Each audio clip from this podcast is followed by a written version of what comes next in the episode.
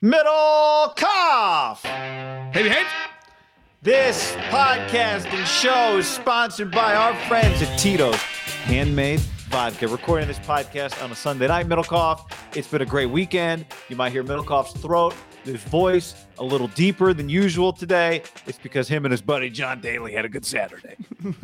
Yeah, you know the John Daly's don't give me. It was I, I mixed a little beer in there too at a late night. You know, just befriended this guy named uh, Jon Pardi, country music star. Uh, I think he liked my brother more than me, but we, we had a we had a late one, uh, and it was fun. Led by Tito's. I Instagrammed. The, did you see that thing I Instagrammed? of The dude flipping Tito's bottles, pouring cocktails. No. It, it was incredible. Uh, he was just he was on fire. So I told him to do it, and I Instagrammed it. Tito's. I'm swear, guy. So probably three thousand people at this party, uh, Valley party. So you know you got a lot of farmers. When you think farmers, you think like beer and whiskey. Tito's everywhere, everywhere. People everywhere I looked, people having Tito's cocktails, Tito sodas. I ran into my cousin. He went with a Tito's and Diet Pepsi. It adds a little flavor. He had me try it. I was like, ah, it's not bad. This guy, this guy was This is talented. a bartender. This guy was talented. Every uh, ran into uh, Tyler Bray, NFL player. He was drinking uh, Tito's. Bo Sweeney, friend of the show, uh, listener of the show. Same Bo with his friend. So if you're listening, his his dad, legendary Fresno State player. He played at Cal and then the Ivy leagues. Tito's. Clovis West, is there a uh, is there an eagle in the house? Uh, was that? Yeah, you guys kept sending us those. you, you know, I remember you telling me you went to the wedding. Whenever you go to these things, and you were so like it's inundated with Tito's, it really is like God. It is everywhere. Everywhere. I'm, not, I'm being. I'm dead serious. Yes, it is everywhere. Like we already knew it. It's the number one vodka in America. And you go somewhere and people are making sure that they are getting Tito's and not something else. And we go, hey, it's awesome to see. Uh, it's great to have Tito's on board. And uh, for those of you that don't know, we've had some people reach out that didn't know. Now you know. If you if you uh, go to the uh, Tito's website, by the way, they got all kinds of spectacular cocktails to mix it up this Halloween. Uh, but uh, we like to go with the John Daly. Very, very, very simple, John. Uh, but so many great options. Tito's is better. It's just it's better, John. Six times distilled in copper pots, not columns, more labor intensive. But Tito himself knows it's better. Distilled and bottled in Austin, Texas, 40% alcohol by volume, namely 80 proof, crafted to be savored responsibly. Keep sending us pictures of you enjoying your Tito's. Podcast also brought to you by mybookie.ag. hot. Promo code ham and the number one. Well, we're now fire. the ham lock of the week has won four in a row after the Niners got that week one Lions push and something else happened week two. We have won four in a row with the lock of the week. Where we make the lock of the week, it's 300 bucks per week that we're doing on the lock of the week. Uh, we do it at mybookie.ag, promo code ham and the number one. Don't forget, you can use ham one.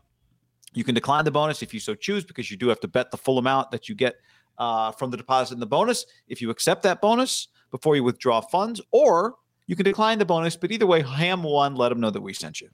Yep, mybookie.ag, promo code ham1. Pretty good. I, I didn't realize you kind of tipped me off to it. Monday Night Football Bum, bum, bum, Uh, is a really good game. Um, Bills Titans in Tennessee. Uh, Bills minus six on the road. Like that's, you know, I, I kind of like the Titans in that spot plus six, but I don't know quite their the injury status. I know Julio and AJ have missed some time, but if those two guys are playing, that should that's a good that's a really good Monday night game.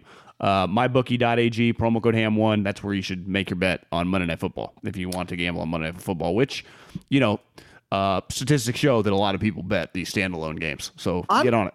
And John, I'm pretty sure the Thursday night game is okay. It's Broncos Browns. I take it back. So if you want to get engaged in that game, mybookie.ag promo code ham one is a good way to get into Browns Broncos. John, that's a that's a Wow, good so way the. Browns that, that's a big game for those two teams. I mean, both of them are kind of falling apart right now. Yeah, I mean a bigger game I think for the Browns because I think they might actually be good. The the Broncos aren't going anywhere. No, With it looked like uh, Baker with torn labrum. Thought he like re-ripped his entire shoulder, but then he came right back. Tough little guy. Are people going to be able to avoid comparing Baker Mayfield and Sam Howell? Sam Howell tried to fight somebody. I saw I saw some highlight from the North Carolina game. He's like shoving somebody around. Like this guy is just doing a bait. He looks like Baker. He's a little shorter like Baker. He's got the face like Baker. He's got the mustache. Not even not even hair. close to as good as Baker though. not not even close to as good as Did, Baker. did they but did uh, Miami win that game? I'm pretty sure Miami lost that game. Let me check Okay, the scoreboard here. That's- But I, yes. I, I thought they lost too Because I saw a bunch of, you know, you just follow enough people on Twitter, you get a retweet from one of their famous NFL alumni, like, I'm tired of this shit. You know, it'd be like Michael Irvin out. out of left field, or it'd be like Ed Reed, like, this wasn't acceptable in my, my heyday. That- That's how that's how uh, uh, Clay Helton got fired, right? Keyshawn had had enough. Yeah, you just you get some of these guys that like uh the, the- just they just want to watch their their squad on Saturday ball and when you lose too many games, people uh people flip on you. I remember 2 years ago watching a real sports. I'm pretty sure Manny Diaz's dad is like the mayor of Miami or something like that and it was like a big deal for him to come back, the culture, his dad, the family roots. It's not going well.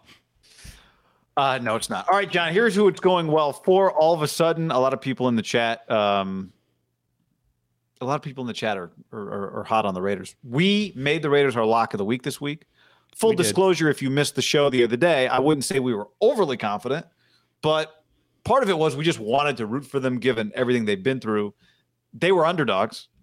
They won. They dominated, and uh, it was quite a quite an impressive display, not just of football, but I, I think you'd have to say also of leadership, given what happened with Jon Gruden, and that he's not only their GM and head coach, but their play caller.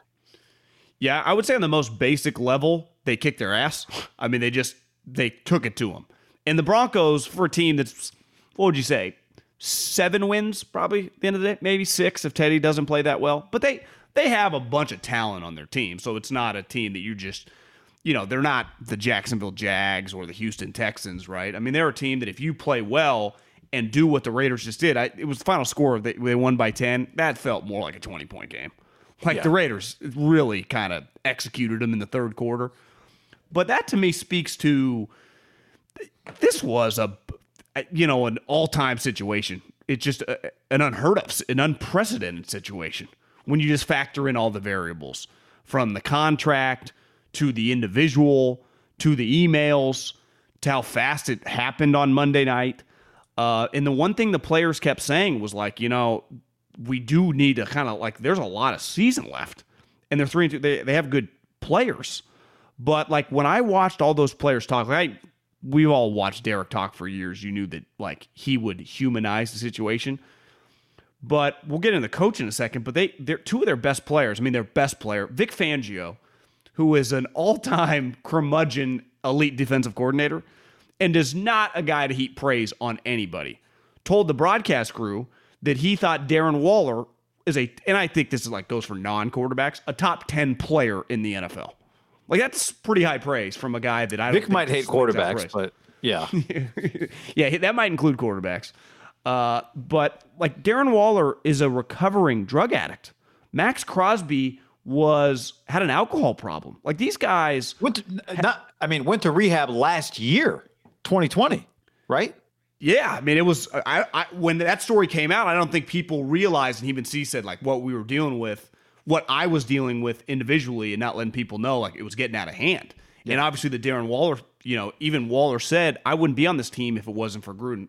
Both those two guys felt like Gruden favorites. Clearly, I mean, Gruden said he was the best player he'd ever coached in Darren Waller. But like sometimes if you're a younger guy, and Waller's a little older than Crosby, you just don't have that much perspective on life. Like if you're like 25 years old, you, you just don't. You have way more 10 years later. You go through so many things. Those guys have pretty unique perspective for just being human beings and then succeeding in their profession. But especially Waller, probably more than Crosby. But Crosby too, and just those guys like that's a pretty unique setup for your leadership to have like two team captains with that background and like when they speak and they you know especially Darren Waller I don't think he's a, a loud talker you know, when you know when I say loud talker like Yeah. he's a very vocal guy but clearly like I think they said that he spoke a lot this week Yeah, yeah. It's uh, it's it, I think it's really difficult to keep perspective in sports sometimes for everybody, not just the people involved, but the people, all of us. Like everything, like how much does it mean, right? People are throwing batteries uh, and bottles of mustard at, at Lane Kiffin. Uh, it's it's just it's there's a lot of passion, there's a lot of money, there's a lot of people. Like I think that's the most. But there's 101,000 people at Neyland Stadium where Tennessee plays, right? So a hundred people throw something. It's like these Tennessee fans are nuts. Most of them were I'm guessing not didn't bring mustard and weren't throwing golf balls at Lane Kiffin, right? The vast majority of them. Did a golf, did a golf ball get thrown on the field? A golf ball got thrown, bottle of mustard got thrown, several things got thrown. But you know, there's a lot been a lot of reaction about how awful Tennessee fans are, which whatever, I don't know. But I only bring it up to say that I think we're constantly in sports trying to put things in perspective. And it might be as simple as like, you know, the conversations we have about things that are happening on the field. Those are easy. Like, how good is this player relative to this player? How good is this season? How bad is this season relative to expectations? But when it's really real and it's uncomfortable and it's awkward and you've got a job to do and you don't even know, I would imagine, like I think you saw it with Derek. I'd imagine you it was the case with a lot of people, maybe in the building. Maybe some people just go, no, not hard for me. I hated John. But conflicted on the inside. Like, how do I, what do I feel right now? Do I go, yeah, this guy's a piece of shit? Do I go, no, I love them? But then people say, how could you love? What do I do? What do I say? And how do I feel? Forget about what I say publicly. Just how am I supposed to feel right now? I don't know. And then you know the, the dynamic with Carl Nassib. You you heard them on the broadcast say they requested to talk to him, the TV crew, uh, Saturday night. He declined. I don't blame him. Like, wh- how do I feel? What do I want to say? Everyone, the second he says something, is going to look to him for like, here's Carl Nassib's words. Lead us. Like uh, he might not know. I don't. I, I, have no idea what he feels or. or well, or don't you imagine with Carl Nassib this week? It wasn't just that like, hey, could ESPN get a sit down? It was like, hey, could CNN get a sit down? Hey, the Biden Harris administration has uh, a representative that wants to talk to you. Hey, Jesse Jackson's on the phone. Like, who knows? People coming, and he's like, listen, man, like I, I didn't create this story, right? I, I, I feel really bad for him that he is getting put, and hopefully it's not going to blow over because the Gruden, the elephant in the room, of Gruden's not going to go away. And given that you know he's the first openly gay, I guess. Well, I guess he's not, huh? Because Michael Sam, Michael drafted, Sam. yeah, yeah, but he's you know He's one of the first. I think is he know. the first player to come out while in the NFL? Maybe that's well. My, remember Michael Sam came out while he was in college. Yeah. So yeah, I mean he's he's clearly uh, one of the first, but it's just a tough spot, and that, that's where going back to having those two guys with some pretty unique perspective, and then getting a head coach. You know, sometimes the interim head coach it is a tough spot, right? Like who do you who do you put up? You know, do you just elevate one of your OCs or DCs? You just the special teams coach they always say like that's the most logical one. He knows all the guys. You know and it, and it makes sense because they deal with offensive and defensive guys. They have and in theory have some time role. on their hands. They, they, they definitely have some time on their hands. Uh, and they're usually i guess not usually every coach is different. So you know this guy seems like a really high level guy. I saw portnoy tweeted something out that booger mcfarland told the pardon my take guys you know, he played at Tampa for a long time. And I, I Googled during the game, I was like, where, where did Rich coach? And I, I didn't realize that he worked so long with Jon Gruden, like all those years in Tampa. And then when when he got fired, he eventually, and he even stayed in Tampa after John left. He ended up with Jason Garrett, and then he left Jason Garrett to come with John. Like I think him and John are very, very close, like really, really tight obviously they have a very very good working relationship. I mean, this guy was the assistant head coach, but he's an older guy, and I, I do think sometimes in this situation, like back to Waller and like having perspective, having age on your side, been through a lot, puts him in a position to, and, and he's lucky, right? He has a defensive coordinator who is clearly pretty good, like Gus Bradley, right? His offensive coordinator has worked with Gruden for so long, and Derek, like those guys together that's where Derek's, you know, like the offense between those two guys, like they should be able to throw together game plans, right? Yes, yeah, and, and, right. Derek, Derek. If, if he had to, Derek could probably call a game, right? And I bet even when Gruden was there, Derek was playing a pretty big role. All, all veteran quarterbacks who are any good play a big role in the game plan. I would imagine Derek's role is going to grow, uh, which is a good. Like he's been in the league and run football. That's like that's not his. That's not an issue for Derek. Like knowing football and knowing you know tendencies and studying. So Rich can kind of just be, I don't know, in this weird way, like a, a father figure to all these guys in a pos in like a positive leadership standpoint. And you know, he's equipped. You, you and I were kind of bullshitting about this during the game. I was like, has an interim coach, because most times an interim coach takes over, it's a disaster, right? And even when it's not a true, true disaster, the moment you fire the coach, it gets weird. And a lot of times it happens closer to the end of the season. But this has to be the greatest interim job ever was Bruce Arians when he took over uh, for you know, when Chuck, Chuck got Pagano. sick. And it turns out like that was an uh, enlightening moment to let us realize Bruce Arians a big boy coach, and if the Colts could do that over, they would have just like elevated Bruce to the head coach and let Chuck be like the assistant head coach, right? If they could do that over, knowing what they know now, he would have been the head coach. And I think he lost to, the be- Jets not 35 to 9 in his first game in for Chuck Pagano. uh, Arians. Yeah, because he went nine and three, right? Which means they were two and two before he took over. I'm just looking back at that season.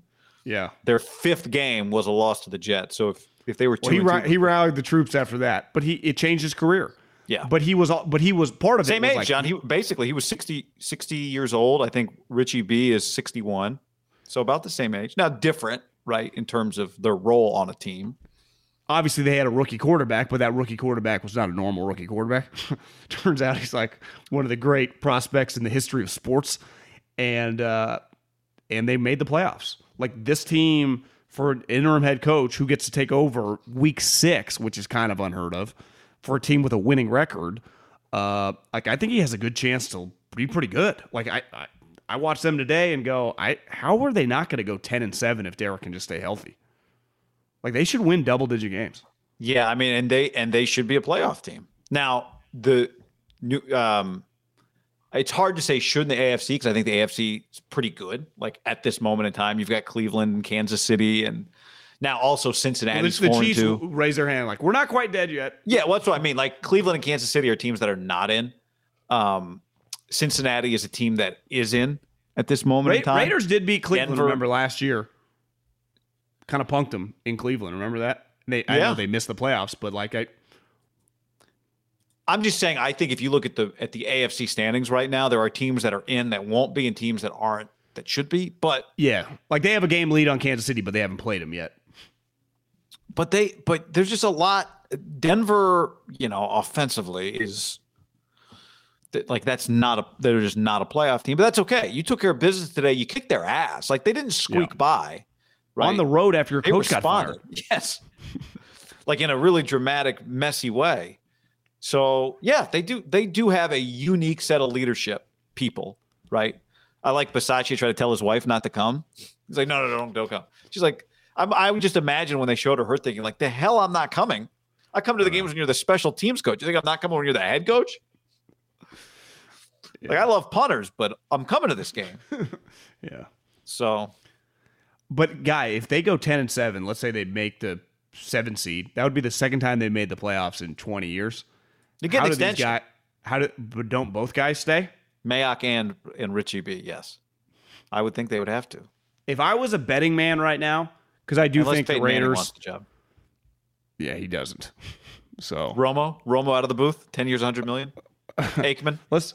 I, I if I could recommend one thing to Mark, I'd be like, you know, let's just stay away from the hundred million dollar contract. Just just gi- give out a three year, uh, twelve million dollar deal. Mark goes like six weeks at a time, For example, though, like they have two weeks coming up now contract. Yeah, before before they get the Chiefs Sunday night football actually in a couple weeks, but Eagles Giants. Like, is it inconceivable? Like, you can never do this in the NFL, but like But they're better. clearly better than those two. They're better. Could they be six and two? Yeah, they're better than those two teams. How big would that Chiefs game be if they're six and two? and Hopefully, the Chiefs keep winning in that NBC Sunday night game. Al Chris in Vegas. Remember, that's last year. One of Derek's greatest. I know there were no fans, but it had to be one of his best games of his career. Remember Yeah. that game against? Yep. And Abram blew the coverage, and Travis Kelce walked him off on a touchdown.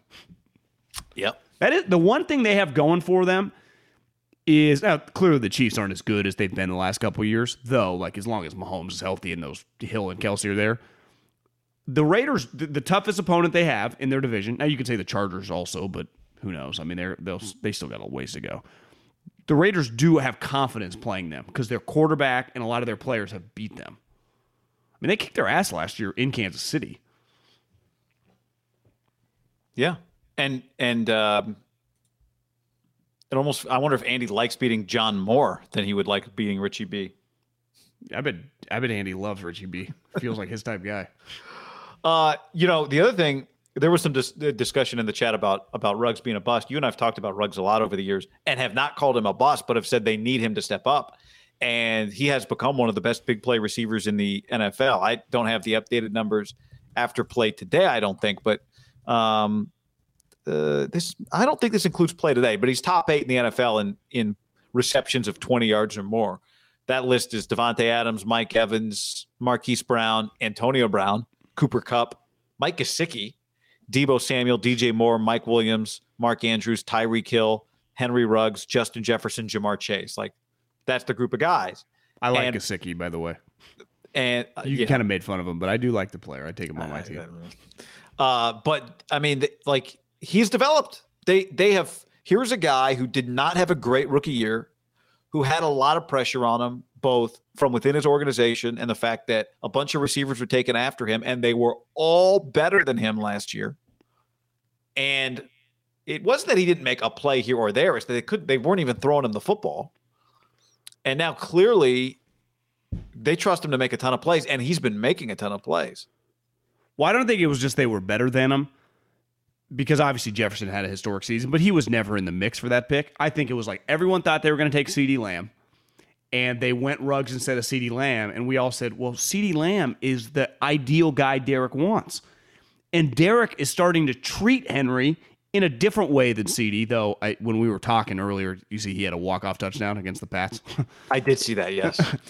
is that NFC is just Derek, we've always like the, the analytic nerds always crush Derek for being like, uh, you know, playing too close to Alex Smith, and it's like, I, bro, we watched this guy Fresno State. Even some of his moments with Crabtree and Cooper, he wants to just let it rip in man-to-man coverage.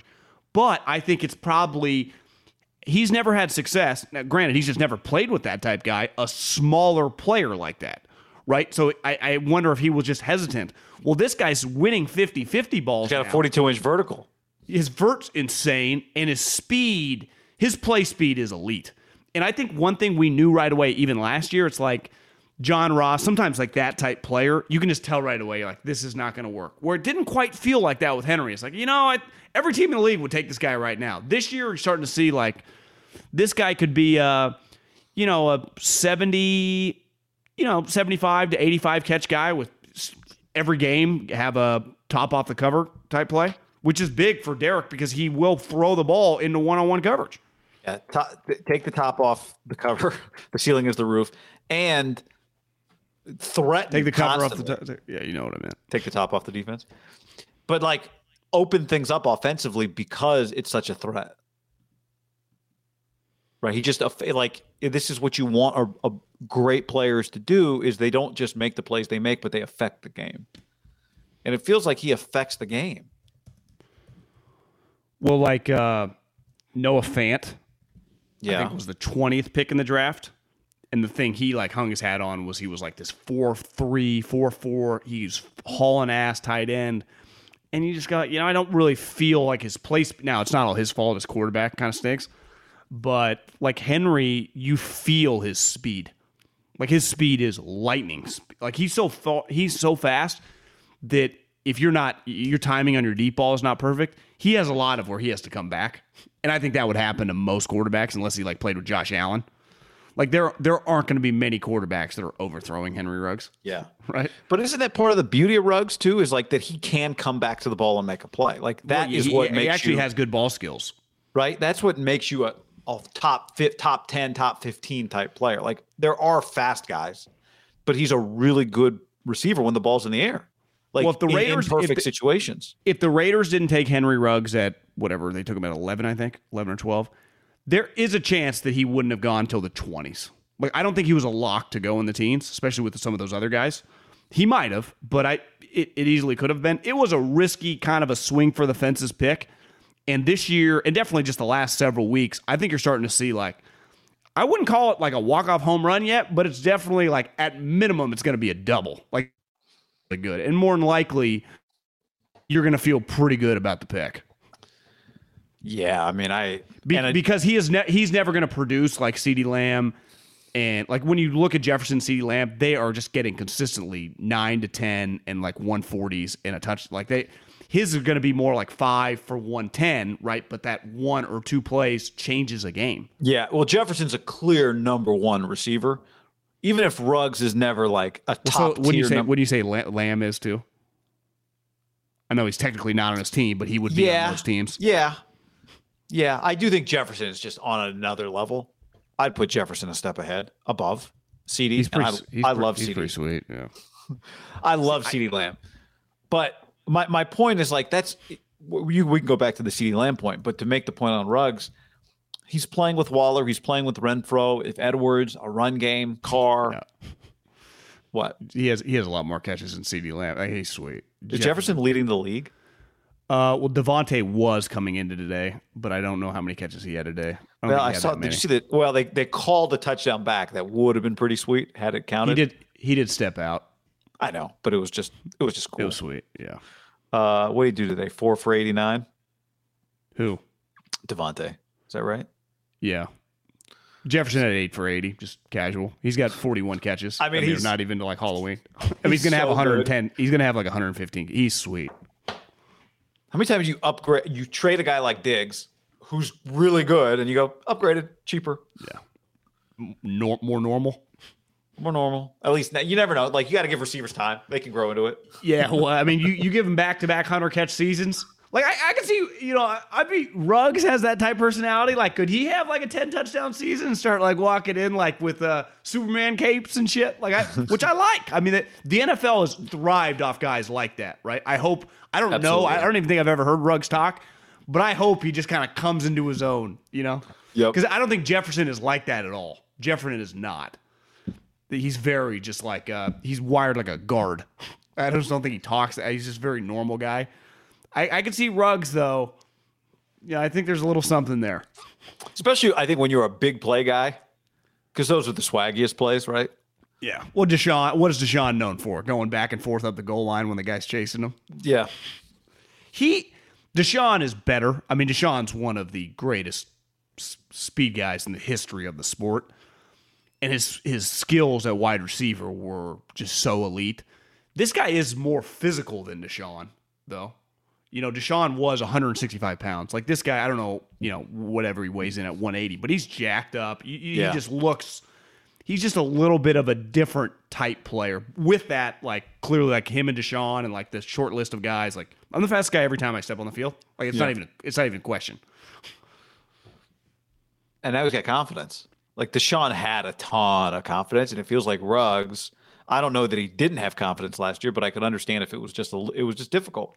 Now it feels like he's got he's got confidence. Certainly, Derek has confidence. Well, I. I also think the uh, major difference too with DeSean, like DeSean should have gone like the top twenty, but then his character stuff, Tedford crushed him, and he goes in the second round, so he came out guns blazing, and he already thought he was like the number one overall pick.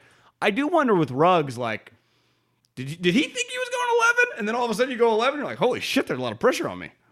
Like that, I think sometimes when it's right when you're taking like uh, Nick Bosa's going four, Khalil Mack, like those guys, yeah, the whole time everyone was telling me I'm going top five the whole time. Yeah. But when it's like, oh shit, Alex Leatherwood 17, and all of a sudden like, God, I thought I was going to go like early second round. Now I'm like a 17th overall pick. That's an added pressure that I think sometimes of people in your head, or like because you don't know anything when you're training for the draft, you're just being told like, hey, I think we're going to go in like 20s. You know, worst case scenario, we go like pick 35 then all of a sudden you're sitting there with your family and you go 11th. It, that that was one of the more shocking picks I remember that year, and it, but it wasn't like people thought he was not good enough, like Clelin Ferrell, whatever. It's like, whoa, that was that's a bold move. I like when bold moves hit.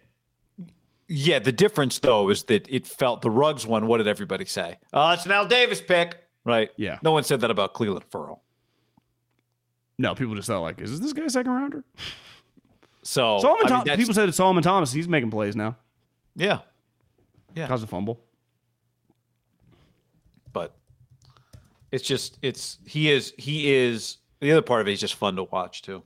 You know, he's one of the most fun Oh. players. I, I I mean, I'm a sucker for a good four-two guy that can catch. Right. Yeah. Sometimes they just can't. Like, they just never make plays. Well, and, Remember, and I think, remember John Ross by like year three? They're like, "Do you think he can play corner?" But also his quarterback was Andy Dalton. Like, part of this is Derek did does what people always beg quarterback: just throw it up and give him a chance. Like Derek does it. He just throws it up and gives him a chance, and he throws as good of a, a Texas leaguer as anybody. Where it's just like, it's just I'm just gonna lollipop it out there and you like you have to really you can run all over the place and go make the play. Center He fielder. did, he did it to Waller today on one where he was running across the middle of the field. You know, Waller was at like the hash. Derek throws it like probably five yards inside of the out of bounds line, and Waller runs all the way across, and the DB's just chasing him, and he just catches it and he gets tackled. It's like 34 yards. the end zone cam on some of those throws is probably really fun to watch when you see really where the player was when Derek let go of the football. I feel that's Derek's Phil Mickelson flop shot. Like, hey guys, well, check this one out. Because does he have to do that? No, I do think it increases the chances if your player, you know, your guy sees the ball and is more talented. It just increases the chances. You're just giving it a wider kind of landing area, I think. But could does couldn't he just throw a rope and hit the guy in stride? Yeah, but I mean, the Ruggs ball, I, would be interested. The to see Ruggs what- one's deep, but the Waller one, he did the same trajectory as the Ruggs. that- I just that's- wonder. I feel like he's kind of like I- I'm going to hit a flop shot. Like, I, I just hit a think you bump and run. increase, your, you increase your room for error when you throw I, it high. I, I get it on the on the go route, but on some of these other balls, I just I wonder if he has to do it. But what are it's they like the do? Like, don't do opposite of a flop shot. It's kind of like a bump and run. I think it just gives you more room for error. Yeah. and it kind of puts the onus on them. I'm just going to put it out there. You just go get it. It's almost like throwing a balloon. On the go route, it's going to get you a lot of PIs. That too. Yeah, maybe it's partly that. It's a good call. I know you were a fan. Did you see the NBA has like outlawed the uh, the pump fake? To they, they're not calling it anymore. Do you think it? It's a little different, but it's pretty unfair. Like you underthrow the ball and you get Oh. rewarded. Well, there was one today. Was it Mac? Somebody got crushed. The quarterback got. Maybe it was the Bronco Raider game actually. The quarterback was a Teddy got crushed, and so the ball wasn't. You know, like if the ball's tipped, there's no PI. Yeah. It wasn't tipped, but the quarterback got nailed as he was releasing the ball. And so the ball just lollipopped. And all of a sudden, it's not going to get to the receiver. So the receiver comes back to the DB. Yeah, it kind of feels like bullshit. I think it was Teddy, and there was a PI on the Raiders. Did you see they uh, asked Russell about that? Russell Westbrook? They're like, Russ, you know, what do you think? of-" Russ is like, yeah, not a problem for me. I don't shoot threes. No one guards me on them. So no one's fouling me on threes. I, I, I do sometimes on on some of the ticky tack NFL PIs where the guy is like in good position, it's the shitty throw, and then you get Yeah. 45 yards. I, No. I, I would not complain if they changed to the college, the rule, college 15 rule. yards. Yeah, John, before we go any further, let's tell the people about liquidiv.com. Use the code HAM at checkout for 25% off anything you order. Liquidiv.com, promo code HAM. Now, I know this is a fact. Cooler weather makes it easier to miss signs of dehydration, like overheating, like perspiration, which means it's even more important to keep your body properly hydrated. I'll tell you one adjustment I've recently made to my uh, uh, pregame routine, John, which is just my morning. Gl- water before coffee. Just let me get one water in before coffee. And, um, you know, at liquidiv.com, promo code HAM, you get the uh, uh, a hydration multiplier. So you put that in the cup of water. Now you're getting more hydration than one cup of water gives you. For me, that's been a great way to start the day pre coffee. Guy, when I when I walked back into my house today, I, I didn't think I was going to be podcast ready. I, I didn't know what I was going to do. I, I didn't have it in me. I, I might have uh, my, my lunch might not have stayed down. Oh. But then I then I realized that it's it's because of not that I drank too much. It's I didn't eat a lot yesterday and I'm dehydrated. It's just the combo. Like that's uh, a hangover is just dehydration. Well, Liquid IV sent us a bunch of stuff because I was like, I don't have any Gatorades Yes, or anything. I'm like, I'm too tired to go to 7 Eleven. I just finally got home. I was so happy to just hit my couch and throw on Bears Packers and just not move for six hours. And I realized, and I smiled really big, and I poured it in there, and I, I did feel better. I there was a point in time at probably two ish. I'm like, am I going to need to tap out of this? And then I, I I'm not bullshitting. Liquid IV, uh, promo code Ham. I, I felt dramatically better. Yeah, well, the beauty contains five essential vitamins, more vitamin C than an orange, as much potassium as a banana, healthier than your sugary sports drinks. That's that's a key to what you just said. Uh, no artificial flavors, preservatives, and less sugar than an apple. So grab your favorite Liquid IV flavors nationwide at Walmart, or just go to liquidiv.com to get 25% off. Use the code HAM at checkout. 25% off anything you order when you get better hydration today using promo code HAM at liquidiv.com. Uh, also, John, you know, it's game week for the 49ers, and that means you can go to Puesto Puesto, Puesto, Puesto, baby. People keep sending us their photos of Puesto Mexican Artisan Kitchen and Bar in Levi Stadium at sections 110 and 129. Puesto, Puesto, Puesto. We've been there. We love it. For a split second, I thought the game was on the road, but it's a home game this week. It is a home game. It's a home game. Uh, Sunday night football. Al Michaels, Chris Collinsworth, no big deal. Kind of a kind of a big deal. Uh, Colts got their mojo back. So if you're going to the game, check it out. Section 110 or 129. If you live in the East Bay, they have a restaurant, Puesto, in Concord. We went there three, four weeks ago. Fantastic. I need to go there again. I mean, I would slam some Puesto tacos We should we right should now. meet up there soon, actually. Yeah, and then uh, there's also one in Santa Clara, right by the, the stadium, like right around the corner. So if you're ever down there for work during the week, uh, if you're going to the game, uh, check it out, Puesto. And then obviously they're in Southern California. These guys, big Niner fans, they're just great business people because Yeah, their they are. product is their product is really. I, I, I let me say this. I think it's very very difficult in 2021 to have like unique food, and it also be really good because I think a lot of people try to do different stuff, and we've all. I mean, anyone listening to this in the food business knows better than me. Whatever the stat is, like nine out of ten restaurants or eight out of ten, whatever the number is, it's clear it's hard to make it in the restaurant business. And a lot of times people try to throw these curveballs, and their, their tacos are just, they look a lot different than tacos that I've ever had. And Well, they get that that cheese layer under, you know, grilled inside the Oh, tortilla. It's just like- but but even their guacamole, like they hit you with the little uh the squares of the cheese, like The Parmigiano Reggiano.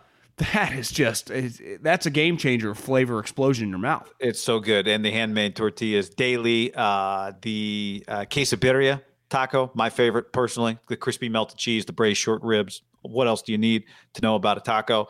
Uh, several Southern California locations, two in the Bay Area, two in Levi Stadium. So if you go to a Puesto, send us a picture. If you're going to the Niner game, just swing by, grab a taco, maybe uh, maybe a, uh bang bang margarita. They have a ton of margaritas. Section 110, section 129 in Levi's Stadium. Uh, it's great food. It's great food. Yeah. The Adler brothers are doing good stuff. Eric and Alex and the crew, they know what they're doing. Don't sleep on Eric and, and Alex; they are crushing it. All right, John, let's talk about Trey Lance because, as you said, the Niners play. I'd forgotten the Niners play Sunday night football. Uh, so, unfortunately, we're not going to get, you know, the Monday night game. You always get like a, uh, a Steve Young appearance. But Steve Young went on uh, KNBR and talked about Trey last week. And he said a number of things, including this he's awesomely raw. There's some stuff, but, you know, it's moving very quickly. Quarterback is about coming to a place where no matter how crazy, how intense, you quiet your mind. When your mind is quiet, you own the data, you own the moment. Now, it's not something you can keep doing running the football with him. Clearly, that was an effort to get him in the mix, which is obvious to me that he's not trusted, right? He's young, first game. Uh, look, when I say not trusted, people are going to overreact. What rookie in his first start is trusted? What I'm saying is, I don't want to put him in a spot, a spot where um, I get him on the run all the time and he's almost too comfortable. I'm paraphrasing now. He doesn't want him constantly just not even looking at receivers and pulling down the ball down the run. In terms of getting to a place of comfort, he said it's a wonderful place to get. But until you get there, you're always trying to manage your brain being overwhelmed with data while trying to keep up running from play to play and the pressure of it all. What was the word you used right there?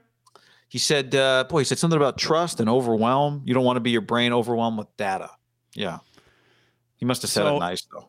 Yeah, it- maybe it's just easier for him to say that stuff. People go, He is "Oh, Steve he knows what he's talking about. Uh, yeah, it's just what we saw. Like he had a lot going on. I, where I hesitate, you know, the the first thing he said was his talent or something is like uh, excitingly raw or something. Uh, awesomely raw. where I just struggle, you know, and I think a lot of people, I, I guess these other shows that people listen to our show, listen to that said we were too negative. Like, I, I just don't anoint that yet because I, I've been wrong so many times by doing that at the quarterback position. Like, it's why we didn't jump off the Ruggs bandwagon. It's like, I've seen enough. Like, I'm sticking with quarterback. It is so difficult just because you can run around or have a strong arm. Like, it doesn't necessarily mean that much to become a great player, which I think we all want him to become. Like this show wants Trey Lance to be sweet. I would love to be like, oh, what do you get to do 17 times a year? I don't know, watch Josh Allen 2.0. Like that seems fun. You know what's cool? Uh, Bills fans right now, ask them if they're having a good time They are. like, ask the Chiefs fans what the last four years have been like. Ask the Ravens what the transition like was from Flacco to Lamar, how that's been going. Like that, that's what we all want. And as as two people that consume every single Niner snap and then have to talk about it, like I want the guy to be remarkable. But it's just a long it's just a long way to go. And I don't think we ever did this, but I remember we wanted to do it, was kept getting pushed back. Like Kyle got shit on. And listen, I've been critical of Kyle. Just when I say critical, like it just feels like he's off. I don't really even know how to quantify it. Just his rhythm's off. And he's also playing with Jimmy Average and a rookie quarterback who is rawer than the day is long. But like what tr- what Steve just kind of verbalized is that Kyle went into that game thinking my quarterback doesn't really know what's going on because no one would as a 21 year old who's played one game for like two years playing the NFL. You know what turns out? That team that he had to start against is remarkable. They're awesome. Like they, they're not just like oh the Cardinals are six and zero. It's like they're kicking people's ass. you know they Well, are. they, sweet. you and I had considered taking the Browns this week against the Cardinals in our uh, lock of the week, and it was clear very early we made the right decision not doing that. Well, guy, I mean, their their head coach test positive, who's also their play caller. And if you didn't know, like if I didn't, if it wasn't public story, it never came out, and you weren't really paying attention, you just been like, God, Cliff Kingsbury just kicked the Browns' ass, right? Wait, it was Vance Joseph? and it just didn't matter. I mean, their team is stacked, and Trey, I, I give, I, I guess. I didn't anoint like I, I assumed the guy had competitive character. I guess you have to learn by watching the guy play, but like all the stuff that they had studied on the guy, like that was not the issue. It's just going to be basic things of making throws, which it's going to be hard for Kyle just to go like, let's go three, four wide and just let Trey just sling the pill. You know, like I don't think Kyle is going to go, he's ready because I don't think he is. So he has to run this more of an elementary school offense, which then everyone starts freaking out. It's like, why are you running quarterback power? Because Kyle doesn't really think he can do anything else. Or not that he can't. And by the way, anything else, not all of those. pl- this is why I didn't buy the Jimmy Garoppolo conspiracy theory on the calf. Is because you don't force a player out of a game and then come out of the locker room and run four straight times with him like they did with Trey Lance when he came in for the second half of that game. I'd have that- to ask pe- people in the NFL how impossible that would even be to do conspiracy theories like with Oh, injuries there's on also that. quarterbacks. Yeah. Because I do believe them sometimes, but it's like, is that Sure. even possible? Like Trey Lance, they fake a knee sprain? Because I, I mean, listen, I I believe that kind of because I didn't see him get. You actually said to me fine. earlier today, if I could uh, say it before you say it on the on the show, would they have let him go to Oracle Park on a knee, a sprained knee? well, you, you wouldn't let him go walk around on a sprained knee. Depends how sprained the knee is, right? A Well, yeah, light sprain and a real sprain. Crutch. Well, there's like I- crutches sprains, and there's just like ah, not 100 percent sprains. Right now, recording this Sunday night, who do you expect if they're both healthy? Which I think I, I'm going to assume they're both good to go this week. Is Trey Lance the quarterback or is Jimmy Garoppolo the quarterback? I think Trey Lance is the quarterback. I do too. And w- w- the game that you see Trey Lance play against the Colts, do you think it's going to look more like it did last week in terms of the offense, or do you think it's going to be like all of a sudden, God, they're just letting him rip?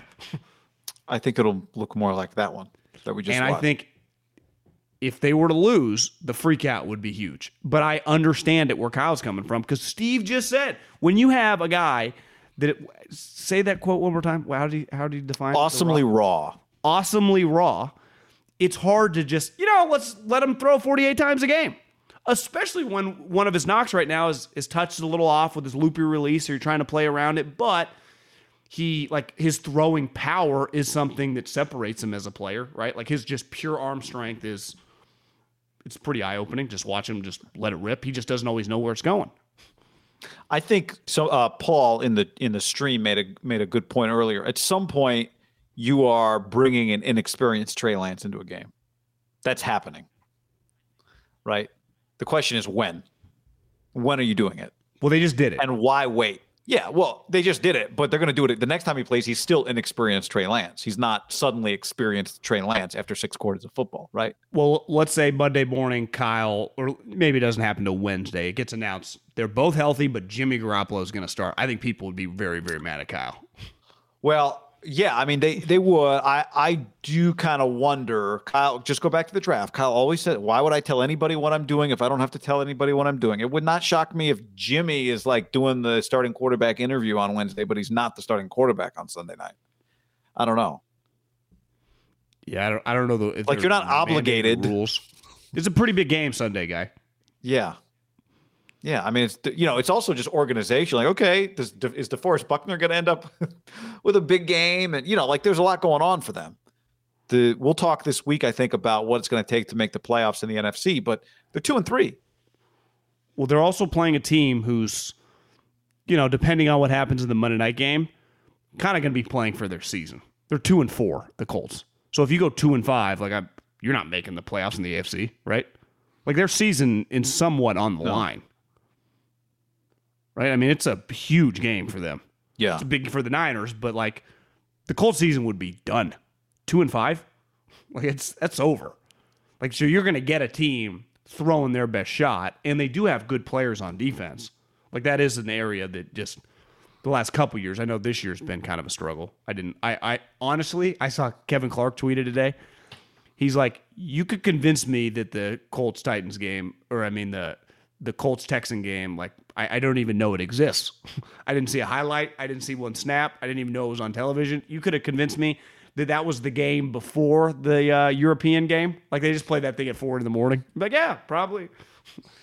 but they, keep- you know, they beat the shit out of the Texans, who are terrible. Uh, Wentz is actually Hilton, playing. T.Y. Hilton came back. Got hurt though. I know, but I, I I think it's a quad. They said it's not that big of a deal. You see, I, he actually did something I saw this week. He he was like in a press conference and like kind of getting emotional. He's like, I almost retired this offseason because of the injuries. And then he laughed. He's like, you know, the first guy I reached out to, probably shouldn't say this was Andrew, but he and Andrew helped talk him into staying and keep hmm. playing. But they are they're a team that they're they're better than their record. Like if I told you right now the Colts instead of two and four they could be four and two, like it's not inconceivable, right? Yeah, I mean, I would I would say this. I think they're more difficult to beat than you would think from their record. We'll see if Carson Wentz is over the balance of his career like a 10-11 win quarterback. Well, but I'm just saying the last two weeks he's been really good. He was good against the Ravens. It was like his best game in like two years. And then, I mean, again, didn't see one snap of this playing the Texans. Well, I mean, he went 11 to 20 for 220 yards and two touchdowns. Today didn't even count. Well, Jonathan Taylor ran for 145. He did beat them last year though with the Yes, with a bad team. Yeah. Nick But- Mullins threw two of the worst interceptions you'll ever see in that game. But but you know what? Like this goes back to Trey to go to, to go back to Trey for a moment is and we haven't had a lot of this yet because he hasn't played that much. We saw a little bit of it in the preseason, but that, you know, who who knows how much whatever. Usually with a young quarterback who's really talented, before they're fully ready to just be the guy and do everything that you eventually want your offense to do, you do get moments out of them. And I think that's something with Trey we haven't talked about much. It's with his talent level, you are bound to get a couple of moments, right? Even through whatever other trade offs there are. And there were some of those in the game, more so with his legs. But I I do expect you're going to get some of that with him the more he plays, where maybe you're not getting 68% completion percentage, right? Like you want, or 67 or 66, like you want right away, and 300 yards. But maybe you're getting enough solid play and then a couple of throws here or there. Somebody tweeted, I don't remember who it was today. Now they ended up having he ended up throwing for 450 some yards. Oh, it was you know who it was? It was Eric Crocker. I saw tweeted about Dak. He's like, you know, his arm is fine until he has to make that one throw that it's just not fine enough to make. I don't think that's I'm paraphrasing. Like his arm's good enough, except for that one throw that you need him to make. Yeah, he doesn't have an elite arm. Now, in the mean- end, they won the game and he threw for 450, and I might have to take back some of what I said about Mike McCarthy by the end of this year. But the point is, Trey McCarthy's does like 15 and 2, bitches. I know. Remember when Abram wanted to fire me after week one, 2020 against the Rams? Well, what But if they Trey- get the one seed guy? Trey does have that arm. So, you know, you might get a play or two a game that makes you go, whoa, that's awesomely raw. Now, but this is back to the quarterback thing. Playing quarterback, what Dak has right now, and he's playing. I mean, he's never been better, and he's been really good. His accuracy is pretty elite. And his accuracy, his touch, his feel for that's like. So I would like right now, if you said if you could just morph Trey and become Dak Prescott, or would you just hope that he becomes w- what his physical attributes in the Josh Allen? You would just be make him Dak. You would, you're saying if you're if if I came to you as the football god and said, "All right, I'll give you Dak Prescott right now," or you can roll the dice and he might be like Josh yeah, Allen. I'm even saying Trey Lance stays Trey Lance, but his arm's not quite as powerful. He just turns into Dak, right? Or you can just risk it and see if right you can hit for the biscuit and see if you can get Josh. Because ultimately, Dak, no one, and he's awesome. No one will ever be like, yeah, he's more talented than uh, Allen, Herbert, Mahomes, Lamar, right? Right. They just won't. Hell, even Trey, they'll never go. You know, he's got a better arm than Trey Lance, but Which that you gotta you gotta turn that in. Kaepernick, once upon a time, he's still in my mind made the greatest throw I've ever seen. Oh. It was a rope to Vernon Davis, I think against Tampa, that was like 75 yards on a string. Like I don't think any human being in the league right now, maybe Josh Allen, could make the throw. What everyone always said about Jamarcus's pro day, it was like that, but in a real NFL game. It was like uh, That was better than happened? the than the one foot running towards the line of scrimmage throw to Anquan in the back of the end zone at Buffalo Wild Wings. Haberman and Middlekauff watched it. Well, do you remember that Earl Thomas jumped up and it went right through his hand? It would yeah, like hit it. Yes, yes, not between his hands, but through his one hand. Given that that, that was was, a great catch. the NFC Championship game, that's probably his most impressive throw. But like part of like really impressive throws, like Rodgers made a million over his career. He also makes all these just other mundane, easy ones, right? Yeah. Like part of Rodgers, Which is most of today- the throws you make. Yeah, you watch him today. A lot of his, it's just like he's cool. With, we were texting about Derek Carr today. Like, you know, sometimes the Raiders aren't like early in the game. You're like, this is kind of boring. And Derek, and this is a balance. And you hear these older quarterbacks talking about it, where you kind of come to grips with, you know, when you have a lot of talent, of being like, yeah, I'll just I'll dump it down this drive. All drive long. And if we go, you know, if we don't get past the 50 yard line, I'm not going to turn it over. And I'm feeling the game out. And then as the game goes on, I can take my shots. And that is the maturation process, I think, for any good quarterback. Help, ever, I, I looked up a couple times, and Mahomes, one went through Tyreek's hands, but he thro- he still does some things like, whoa there, Patrick. Well, he's got what he's, He's got a bunch he- of picks. Did he throw had a pick two today? He threw two. Now, one was not his fault. So he's have eight now. He's got. He definitely has more than. Uh, he's on a pace for like twenty. Yeah, which he's normally like a twelve or fourteen guy, right? Yeah. Now sometimes it just works out. Remember, I- was it last year PFF? The the one stat that I do like because I always love this like middle cuff. PFF has Crosby, like you said. It was just a random guy who fucking might have gone to like Texas State who loved football, just jotting down. No different than you DMing me that, or no different than me and Guy if we just created a strategy. I'm not talking shit about him, but that's the reality. They're just giving a guy an arbitrary grade by an individual who was just 28 year old from uh, Delaware. Good for that guy for you know getting in the sports business, but let's not act like you know he, he wasn't trained by uh, you know, Ernie Accorsi in the scouting community. Yeah, I, you know th- it came up. We were talking about the other day because I had a college coach tell me that they've like the PFF numbers that they get sometimes are way off because they'll have an offensive lineman. Like they had graded an offensive lineman with one pressure allowed, but PFF had six, and they're like, I, I, they didn't know. They're like, I think they're giving them pressures on screenplays. They couldn't figure it out. But yeah, people grade things differently. Well, I, I was in the car driving back from the valley today, and I from like I didn't get home to like ten thirty. So that first thirty minute window, I went to Sirius XM in eighty eight. What eighty eight with the NFL channel? It actually is pretty cool on NFL game days. is just the red zone, but radio calls. So there's like going live to the Chiefs, going live to the Rams, and it's just the radio voice of that team who's ever on like the uh, the offensive, right? Who's about to do something cool. It's it's pretty sweet, you know. And they go to uh, to the Rams game, and it's JB Long, and JB dropped, uh, and it's any announcer would, but he was like, they put some guy in, and he's like, this guy was the best run blocking tackle in the draft, or he he made a comment like that. And I understand using that, but I'm sure he got that from PFF, right? Just as every announcer would get these printouts because it's good shit to use. But that is just someone at PFF, some individual gave that guy that grade. Like there's Yeah. a chance that if I went to like uh, John Schneider or Les Snead and I say, "Did you guys have this guy as the top blocking run blocking uh, tackle?" No, he's like, "No, we had him like top five, but he wasn't the best." You You might have got that stat from Les Snead. Might have been their own internal grade. No, he might. he- I, I thought. I think he was talking about the opponent. Oh, gotcha. gotcha but you know but it just it clicked because i'd been thinking about pff we had had that conversation Uh, by the way, Mahomes last year six interceptions, The year before five. The year before But didn't 12. but I'm pretty sure last year it was either him or Allen or maybe both of them. Didn't he throw a bunch of interceptable Well, passes? Allen had like I remember watching this tape of like 30 interceptable balls. I mean, that was too high, but uh, for Josh Allen, maybe Mahomes did too. But I said Mahomes is a 12 interception guy, but he's not. He's he's a six interception guy historically. The last two years he has 11 combined. Andre on YouTube says he has 15 in his last 15 games. I, I, I, when I watch Mahomes, he doesn't feel like a five or six interception guy. He No, he feels does like not. you know he feels like a 42 and 12 guy. Yes, doesn't he? Yes, he does And there's not. nothing wrong with that. I can live with 45 and 12. I mean, Tom Brady's about to be. You know, Tom Brady might throw 50 touchdowns. Yeah, I do know that. 50 touchdowns at 44. 50. You can try and throw 50 at 50. Uh, which, by the way, the chat start the the not the chat the the podcast on YouTube started today with somebody asking, "Do we do do you want Mac Jones now?" At that point in time, uh, Mac Jones had just responded to an interception with what looked like maybe the game winning touchdown throw to Kendrick Bourne, but then the Way too much. Way too much time on the clock, though. yeah, well, like it was like two and a half minutes, right? Is that what it was? Yeah, it was was like it was like two. It was like 220. Yeah, it was a lot. No, I don't have any.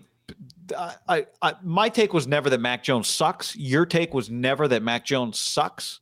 So I don't have anything to rethink. I don't think here on Mac Jones, at least not yet.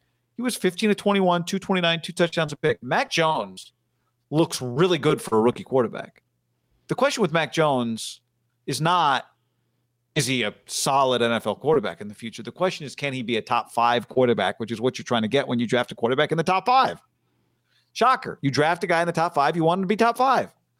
So I'm not rethinking Mac Jones um, at this point, like over more talented guys like Trey Lance, uh, or that the Niners should have drafted him. Uh, Any any um, any thoughts? Th- there's nothing like in the NBA. If you went, did, did Chris Duarte? well, He was a first round pick this year, right? Yeah, top 15. But like, let's say the team drafted number two overall this season was like, you know, I think Chris Duarte is my favorite player in the draft. But not in a million years could we draft him at two. Right? In- In the NBA, like if you're the 15th overall pick, that's probably the equivalent in the NFL of going like mid second round, right? A top five pick in the NBA is like probably top 15, you know, because there's only two rounds. You can say, like, hey, I really thought Mac Jones was solid. But in the history of the draft, the guys with that physical skill set, they go they go in the third round. And, and I always say this, uh, you know, it's like you thought he was a third rounder. What's wrong with being a third rounder? How many humans in your lifetime have you met that are like, yeah, I was drafted in the third round of the NFL draft? Like that that, that is such a uh, small fraternity of men. I, I de- you get this a lot in the second round. You understand why so many great players get drafted in the second round every single year? Because there's only so many picks in the first round. Like getting drafted in, you know, past pick 20 is not a bad thing. Like that's like Bateman, the dude the the Ravens took in the first round today. I think he made his he made his NFL debut. And let's say he becomes a really good player. Like he was drafted 27th in the that's really really high. Really high. And I think sometimes we when you drafted where Trey is, and this is why the Trey conversation is so polarizing, because where they drafted him. And then it wasn't, they weren't just sitting there, they had to trade up to get him. And it's always why, like Solomon Thomas's, the Clelin Ferrells, the those type player, when you're drafted really, really high, quarterback or any position, it's just it's it's not the same. It's it's just not. Like it, we would not talk about George Kittle like George Kittle if he was the seventh pick in the draft. Part of like what makes maybe now, but like what made him so unique was like you got this guy in the or Richard Sherman, right? Your your draft status. Jeff Schwartz hammers this home. It listen, it does not define your career, but it does change early on your career if you get more shots. Well, you how get people more talk shots. about you. You get more shots, but also the pressure that's on you, right? You have to be an, a, a high impact player. And at quarterback, you, you have no shot. Like the guy, you, hell, you take a guy at 15th overall. Like think of some of the guys that hit over like the last 20 years that went kind of in that like 10 to 15 range. Like I think Roethlisberger was in that range. I think Flacco was in that range.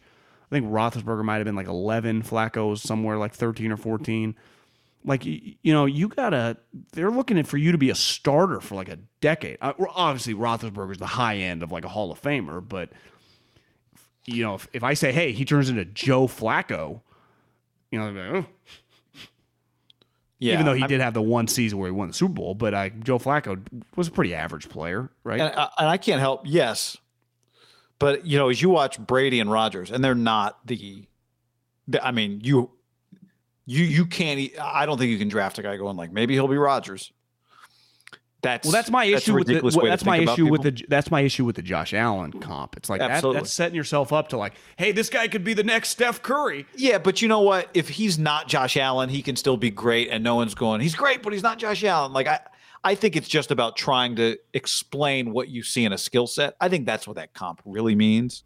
It's like this is what his skill set is. But when you do say it, people just fans in their mind would get Yeah. in their mind like, I want this guy to be really sweet. no, and they absolutely. should. But I'm saying you can be really sweet without being as good as Josh Allen.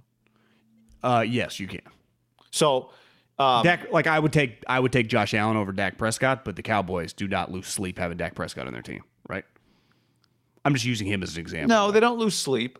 Let's see as time goes on, though, right? If he's Josh Allen hasn't won a Super Bowl either, right? Like maybe he wins one this year, but he hasn't done that yet. He's Like already been to an Patrick AFC. He got to an AFC Championship game by his third year. It's pretty. I know. I, the assumption is that eventually you get expensive. It's hard to maintain a really good team, and you have to carry us as a quarterback. And the better skilled quarterbacks can do that. That's that's why we talk about the better skilled quarterbacks that way. We'll see if Dak is ever in that position. Right. Right now, he's putting up incredible numbers. He's going to have to win playoff games. I, I do remember. And I've seen far less talented quarterbacks win playoff games. for sure. I remember sitting on my couch, living here, and they played. Remember, they were the number one overall seed, and they the Packers beat them in the second round. They hosted it. It was like a, they were supposed to be like, this is the year they're finally going to make it to the championship game, and they lost. Their defense got shredded. I remember. I think I had an edible that day, thinking like, God, Dak Prescott, he was awesome, and that was his rookie year. And I, I do trust you know, I've come around on him big time. But I, I just think I've seen him in a playoff game. Sometimes you have a playoff game where you lose, but you play really well. Yeah. Right? It happened to remember Alex, didn't Alex have the best game of his life and lost to the Colts? the Colts. But it's it's the like great careers take a long time to develop. Great moments come as your career goes on, and so eh, you know with Mac, whatever he's going to be, I don't know. What Trey's going to be, I don't know. It's going to take years. You can have a good playoff game. You can have two good years, and you and, and you don't maintain it or you don't develop right. Like part of the way we talk about guys is what is next like what comes next? I think that's for me where I missed on Garoppolo was I thought there was going to be another level to Garoppolo, and and that thing never came. That level never came. Well, you didn't Um, miss. That's on Jimmy. yeah, he didn't do what I knew he could do. Still hasn't. No, but um, and so but but here's the thing with Mac is like, I am very interested to see where this goes with him. Like he is, I watch him every week, if I can, because of because in large part because of the team he's on. I give him a better chance than if he was on another team, being him. Right. But if, if- the Vikings had drafted Mac Jones and he was playing every day, I don't know that I. Although that would actually be a pretty good team to be on too. They actually, they, I mean, they have like the 31 year old. I know that's a bad example. Sorry, I shouldn't. use but, but I but I do think the comp for Cousins is a good one. If you put Kirk Cousins on Houston, right, put him on the Jags, on some of these bad teams, it would look pretty ugly. But you put him with Jefferson, Thielen, they have multiple running backs. Like they're uh, when you watch the Vikings on offense, you just go, God, this thing is powerful. Yeah. you know. yeah. And I think Mac, like ultimately Josh and Trey and Mahomes and Herbert and Lamar, obviously you want to surround them with as many elite players as you can. But like if they do have to play a couple games with some random Joe Schmo, like they can still look sweet when they're on. Where Mac, like they're gonna have to do a good job, which they really, you know, have struggled to draft skill guys, definitely receivers, to get good players. Like is his best wide receiver Kendrick Bourne? You know, like I mean, part of it is like he was equipped, and the Cousins is excelling because he has one of the best young receivers I would imagine statistically through however many 16 games and five more we've probably ever seen. And Thielen is just a top, what would you say, like 20 wide receiver in the league, and Dalvin Cook's a top two or three running back, and Mattison is Mattison is easily one of the better backups. Like their their team is equipped for Cousins to excel, and he is but you have to like ultimately with Trey, and you see this with Mahomes, like they have Hill and Kelce, but like they they throw a lot of other like uh you know 12, 13, and 14 number guys that you don't. Is that Pringle or is that Hardman? You just they're not really those guys aren't great. But Mahomes, And even Herbert, hell, Dak's doing it with this Wilson guy, number one. Like, can you make a guy, even though Wilson, but that guy just might be good, uh, can you make guys, kind of random guys, look better? Jakobi Meyers is by far and away the most targeted receiver on the Patriots, by the way. 46 targets. Hunter Henry has 26. Kendrick Bourne has 22. Do you know what round Jakobi Meyers was drafted in? I do. It wasn't undrafted. One. He was undrafted. yeah, problemo. Do you think that's why Tom's like, yeah, I'm going to go ahead with Mike Evans and Chris Godwin. I'll see you later, Bill. Did you? There were some more uh, details of that excerpt of uh, the stuff we already knew. Remember, Barrows or uh, Maiocco had written some of what came out of the book, Better to Be Feared, about the, the book, Niners. The book's released now. The huh? book out, yeah, and there were just some additional details, just in terms of like, you know, uh, maybe they've been out in other parts, but going to Kraft's house and saying I'm leaving, and then he called Bill, wanted to meet, and Bill was Bill couldn't meet, but he talked to him on the phone. Can you imagine 20 year partner you can't meet in person? That's pretty nice. Bill's pretty big curmudgeon. I mean, look like look like someone bumped him on his nose, like a helmet to the nose. Yeah, I don't know what that he's, was. He's two and four. I mean, he's can't be a happy camper. Uh, Mr. Superfly on YouTube says Jimmy has a 60 PFF grade. Trey's got a 59. It's neck and neck no one even knows what that stuff means though and they people love throwing it out. It validates your opinion or it argues for what you you know it goes either way. It's like yeah. you can crush if you disagree with what i'm saying or you can validate you know your side. Uh, john friday was nose hair day for me. Manscaped.com promo code ham. Get the performance package 4.0 it's available right now 20% off and free shipping at manscaped.com slash ham. Yep. Uh, Say uh, trick or treat to your beautiful new Halloweeny. How about that Halloweeny with Manscaped? Did I get that uh, same co- copy? I, I think I, I, think I for I think I forwarded to you. I just looked oh. at their oh. call to action. I was like Halloweeny. That's a good one. I love a good Halloweeny. You want to keep your Halloweeny um, clean? That's where Manscaped comes in. Or your your nose hairs. Your can you stick that into your ear? It might be risky. I don't. They did not say to do that. Do not do that. Uh, manscaped.com promo code ham uh, obviously, the lawnmower. I mean, they're they're on the 4.0 now. We've had we've been in business with Manscaped, the 2.0, the 3.0, the 4.0. They kick ass. The nose hair thing, though, the, the, that little uh, yeah, what's it called? The rotary dual edge blade uh, skin safe technology. Yep, nine thousand RPM, Jones. It really is. As someone who's been tweezing for a long time and just crying, you know, every other week with just tears. God, it's so painful. A weed whacker. And That's yeah, you just called. get the you just get the weed whacker. It, it works, and you don't even feel it. I, I got a little nervous doing it, and you're like, God, all Manscaped stuff is just so good. The Lawnmower 4.0 gives you the ability to turn the 4000K LED spotlight on and off when you need a more precise shave. And the new trimmer even allows you to customize your trim throughout with different guard length sizes one through four. Get 20% off and free shipping with the code HAM right now at manscaped.com. That's 20% off and free shipping. Code HAM at manscaped.com. Manscaped.com. Code HAM. Unlock your confidence. Use the right tools for the job. Treats, no tricks. Uh, manscaped.com. Promo code HAM. Yeah, get your Halloweeny ready for Halloween. Do not open the door and then have people reach in like no, do uh, not do not SNL do in a box. Candy, ah! hot dogs. Uh, John, this podcast also brought to you by Indeed. Indeed is the job site that makes hiring as easy as one, two, three. You post, you screen, you interview, all on Indeed. Bam. Get your quality short list of candidates whose resumes on Indeed match your job description faster. Only pay for the candidates that meet must have qualifications. Schedule the complete video interviews with your Indeed dashboard. Go to Indeed.com right now. Indeed.com. Yep, guy. A franchise quarterback won't shine without an all pro slash. O-line. Sorry, slash ham. Uh, when you're building a championship team, you're only as good as your teammates, and you need help, and that's where Indeed comes in. Don't struggle on your own to find quality candidates. Indeed can help you hire the right people with instant match. As soon as you sponsor a post, you get a short list of quality candidates whose resumes on Indeed match your job description, and you uh, you can even invite them to apply right away. It's it's very very easy. Uh, 90% of employers get quality candidates as soon as they sponsor a job post, according to Indeed data. How about that? Uh, get started right away. $75 sponsored job credit to upgrade your job post at Indeed.com slash ham. Get $75 credit at Indeed.com slash ham. Indeed.com slash ham. Offer valid through December 31st. Terms and conditions apply. Need to hire? You need Indeed. Indeed.com slash ham. Urban Meyer got a win, John. Did you see? Did you see Trevor Lawrence had his arm around Urban as they were waiting for the field goal to uh, go through the upright? And by did you see? I mean, did you see the the replay and the highlight? Not did you see it live? How many snaps of that game did you watch? Not one. Not a single snap. I got a text like Brian Flores is screwing this up. I'm like, yeah, I'm not. The, zero of my emotion goes toward Dolphins, uh, Jags. That's what. What are we doing to the Euros? Why, why, well, they got a good game. It turned out. They don't know. That's the beauty. They don't even know. You're right. Maybe I'm looking at it the wrong way. If it was a close, tight game, they don't like when they send you know Man U over and then they none of their star players play. Does anyone know? I remember Manchester, Man City, or Man U with Ronaldo came to the Eagles my first year there, and I was like, I'm gonna go work out when they're working out. I just want to see Ronaldo in person. And it turns out it's like the D team. It's like this is this is what is going on here. You're selling the you're selling out the link, and you're not even bringing the star.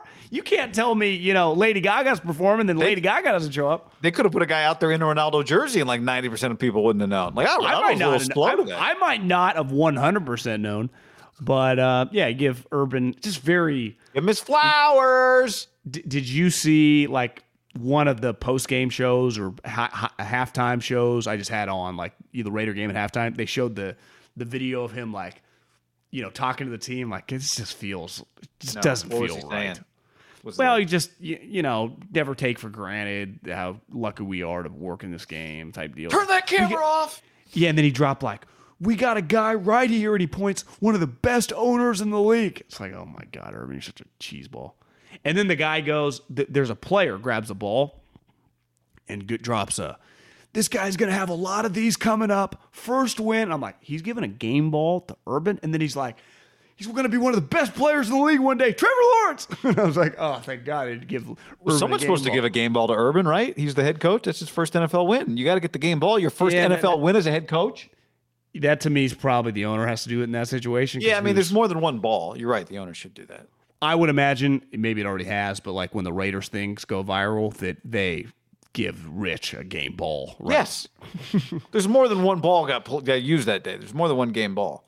I would would not surprise me if Derek is the one that does that one, or maybe well, it's it's, it's kind of like captains. Do you notice like if you've watched enough of these things that get tweeted out from from I, I guess it happens in college too, but it, in pros, it's it's very prominent, right? The game balls. You make it up as you go. Like, I need another ball. Like, you, there's not like two game balls. Could be seven game balls. Could be one game ball. Like, you, you just McVay's always doing that. Like, I think I'm gonna need another game ball. you just you just make it up on the fly. Do you think uh, Mark Davis talked to Mike Shanahan at the game? Uh, yeah. Like, hey, hey, Mike, Mike Shanahan. Hey, Mike. Well, I know it created a problem. Hey, Mike. Do you think Mike was when like, you, hey, I, you know, just so you know, I think Rich is a great special teams coach. Yeah, you know, if I I, I could easily go for uh, I color this hair back. I, I look uh, I'll look fifty five before you even blink. You think there comes a time when he just went like, "What am I even coloring this for every two weeks?" Must doesn't be. even matter. Must have. Because he does have a great full head of hair.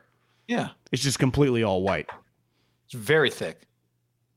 Didn't see Kyle there. Maybe I mean he has to work tomorrow. Yeah, work to do, John.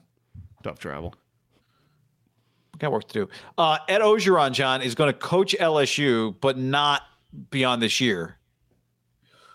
Bruce Feldman wrote that LSU is expected to pay his entire buyout, I, which is $17 million. I saw somebody else suggest that maybe they wouldn't, but if you're him, you, you're making them pay the entire buyout. His record at LSU is 49 and 17, including 13 and 5 against top 10 teams. Say it again. 49 and 17 record, 30, uh, 13 and 5 against top 10 opponents. He has not been as bad, I think, as people talk about him.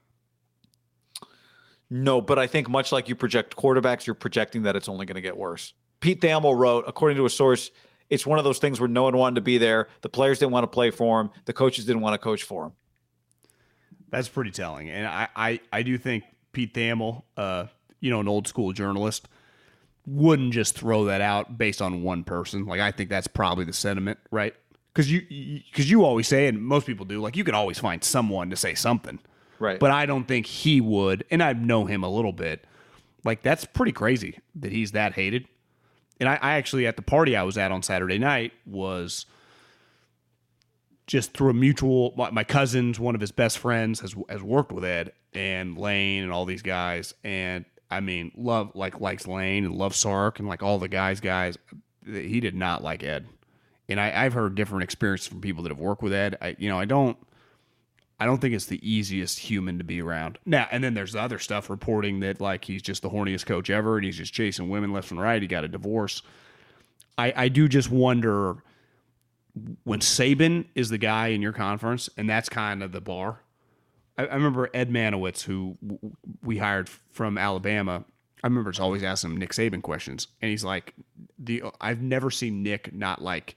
He changes immediately when he comes to the office after practice, like puts it back on his slacks and his collared shirt, like from his practice uniform. He's like, there, he gave me a story. The only time I've ever seen him come out of the office not dressed is like a coach had pissed him off and he came to scream at him and he ran out of the office without his socks on, just just no no socks, just barefoot.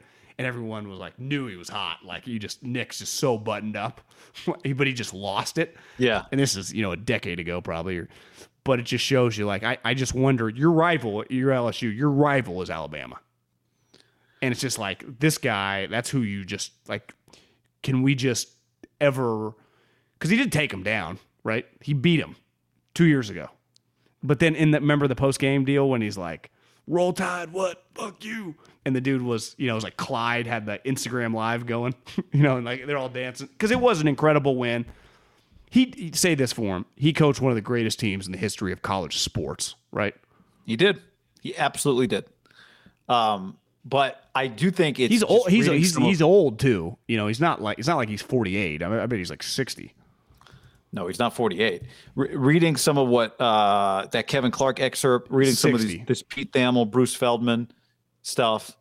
Um, you know, like in college football, especially the the the head coaches are the faces of the franchises, not the players. Because Right? Trevor Lawrence has come and go. Yeah. And uh, like when you're win- like look at Brady, I think part of what people want from a leader if they are the one leading you while you're winning is is it's hard to have some restraint when you're as when you when you're as rich as he is, when you feel like you're on top of the world, when you could I guess just bring any woman around the facility that you want. I, it's not a moral issue that anybody would have with that. There's there's nothing immoral about it, right? It's more just about I think at the highest level. I mean, Jimbo got divorced, started be- wearing Ed Hardy t-shirts. Yeah, that's right.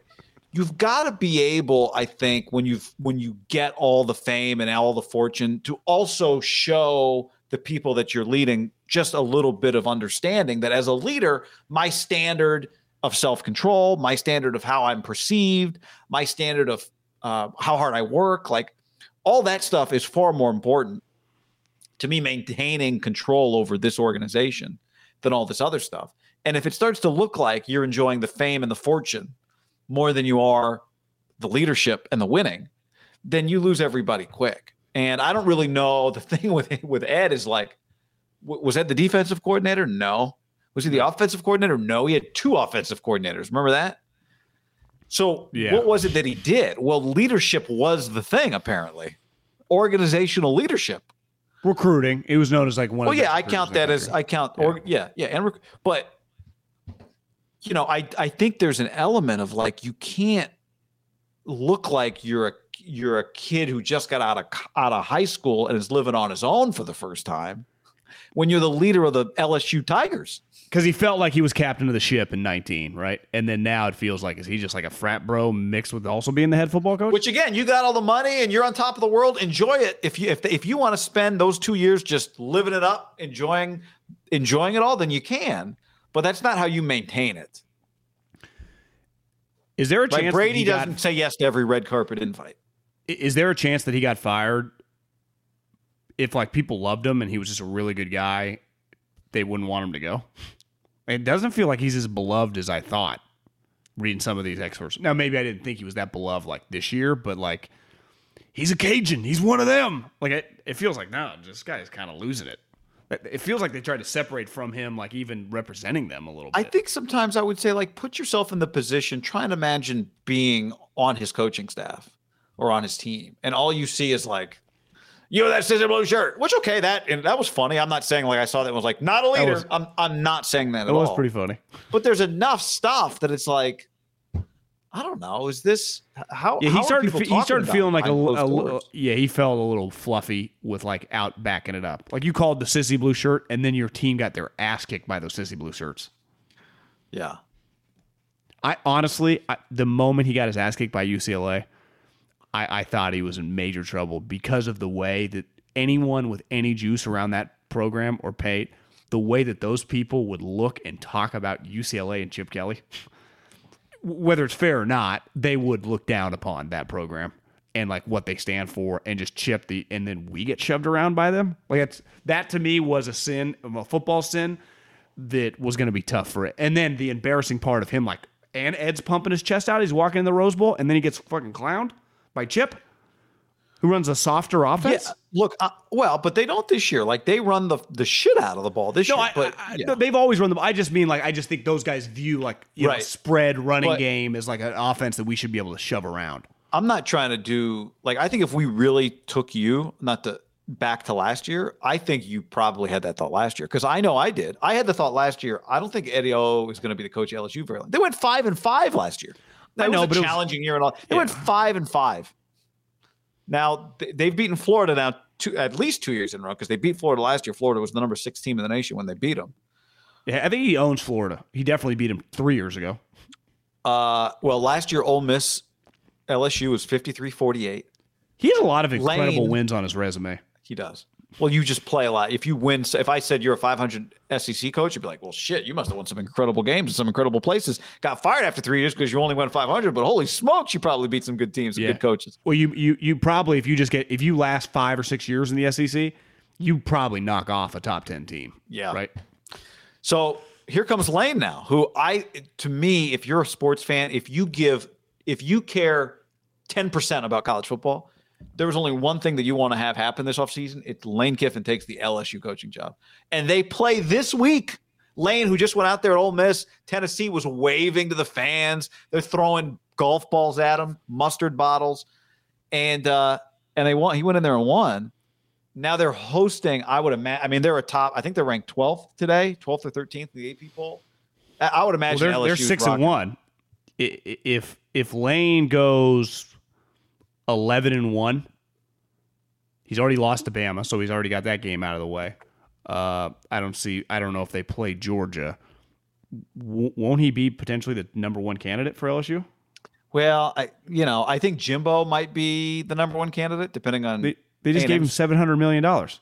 well, yeah, I, I'm not saying he's going to take the job. I'm saying if we got LSU's AD's list, I bet you know. He, I don't know if he knows Jimbo was there. I don't know if it's the Scott Woodward. Is he the same AD? But I, it wouldn't shock me if Jimbo was at the top of his list. I agree. I just don't know if it's possible for him to leave with them. You know, maybe I mean, it could. it would be an all-time payout by LSU to pay Eddie O 17 million to pay whatever buyout is for for Jimbo and then to pay Jimbo more money than A&M's paying him. It'd So be Ole like a 160 million dollar investment. Ole Miss, I mean, they play LSU. They get them at home. They go at Auburn. Auburn's not bad. That's gonna be a tough game. Liberty, joke. Actually, not a joke. Lib- no, but they just they were a 35 and a half point favorite this week to somebody and lost. Um, okay, with Malik, whatever the quarterback is Yeah. supposed to be good. Yeah. They get A and M at home. Then they get Vandy and Mississippi State. Like more than likely, I would say he's going ten and two, potentially eleven and one. And I think if if Jimbo's not even possible, it just might be one of those like, hey, listen, I would come, but they paid me so much money, I can't Yeah. get out of it. I'm stuck here. Fuck, we're pretty good. I'm, think I can just build LSU here. I think that their fan base would just be like, well, let's just hire Lane. We know he works. Here's the I thing. saw- I, I, I, like Sark lost this week to Oklahoma State. So no one should be shocked. Like Sark is a seven and five coach. Like this, Oklahoma State's a higher ranked team too. I, I know, but it was in Texas. But it's just, I don't think Texas thinks they should be losing Oklahoma State, even though you're right. They're No, they don't. No, it's a good point. That I, I just people are expecting like Sark to be like maybe Lane was the better version of the two of them. Like obviously they're he's a good coordinator, but he's not a good head coach. And when I say not a good head coach, like he's just he's a solid head coach probably. He's above average, but he's not. I, I'd rather have Lane. Sark. This I would too, but I And I think, we both would have said that if you had asked that question a year ago. Do, do you think Sark's a lock to get a second contract at Texas? No. I Is already make it to the end kind of the first? Is he in trouble right now? Like, are people just Well, thinking? let's just like, take stock of how things go at Texas. Well, yeah, they flip on you fast. There's no like, no, let's just, you know, let's give it a year. Jedd Fisch won't win a game at Arizona this year potentially, but that's fine. Let's just, right? That's m- most places are closer to that. Most places are like, it's only one year. Let's just let it play out. Texas is not one of them, and LSU is not one of them either. Who cares that you went 15 0 win the national championship a year and a half? you do you do have to appreciate how fucking crazy the SEC is. This guy won a national championship. You were listing off these stats. Can you imagine if a Pac-12 team, a coach was 30 and eh, or 13 and five against ranked opponents? Like most places, not even Pac-12, ACC, LSU is like, yeah, this guy's done. Get him out. The expectations at like Which I don't have a problem with, by the way. I would get rid of Ed Orgeron too. Me too. But I would just say LSU, what Alabama will be for the foreseeable future post Nick, Ohio State. I'd say those three programs, and then Texas thinks they're one of those guys. They're not, but they operate like that because they money's no issue. It's pretty nuts. Like Clay Helton somehow lasted six years. By the way, number one game I got to uh, Game Pass this week. We never do this as a segment because uh, Ravens Chargers, thirty-four to six. That might Yeah, be Monday any morning's that, Game really. Pass game. I just think the Ravens are pretty good. I think Lamar, kind of just nineteen to twenty-seven, one sixty-seven, one touchdown, two picks. It's a weird game. What the hell What was, happened in that Herbert's, game? what was Herbert's line? Twenty-two of thirty-nine, one ninety-five, one touchdown, one pick. I do think West Coast teams, you just, you know, it, it could happen against a really good team. It could also happen against a bad team. You're just bound to lose that travel game. Yeah, I'm just looking at the stats going, how did the Ravens score 34 points today? Wait, th- did Herbert throw pick sixes or anything? Uh, he had one pick. Let's see. Scoring Latavius, touchdown. Le- wait, Le'Veon, touchdown. Justin Tucker, field goal. Jared Cook, touchdown, failed two point. Mark Andrews, nine yard touchdown. Tucker, field goal. Freeman. I think I knew Touchdown. Le'Veon was on the team, uh, but I didn't know he was playing. That is Latavius and Devontae Murray, right? Uh, L. Murray on the Ravens is Latavius. yeah, it's Latavius. Steve Steve on the stream says you guys were talking about giving out game ball- balls. I saw the cards owner gave literally one to everyone, staff, players, game ball. See, that's I, I, that's my favorite part about game ball. You just make it up. You're like, oh, uh, to the trainer, Billy. What a week he had. He just had his first child. Give him one. And the players were like, woo! If if you're giving game balls, that means you've won, and you can say anything in that locker room and get an applause. Anything. Like we got to give it out for James, the equipment guy.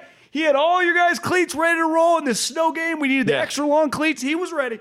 Our travel secretary, runway A was closed. He got us over to runway B. Give it, give it a round of applause. I did. I was doing a couple weeks ago. You remember when Washington State came to play Cal? Did I tell you this? They landed on the wrong runway in Oakland. Had to had to take off and then land again on the correct runway.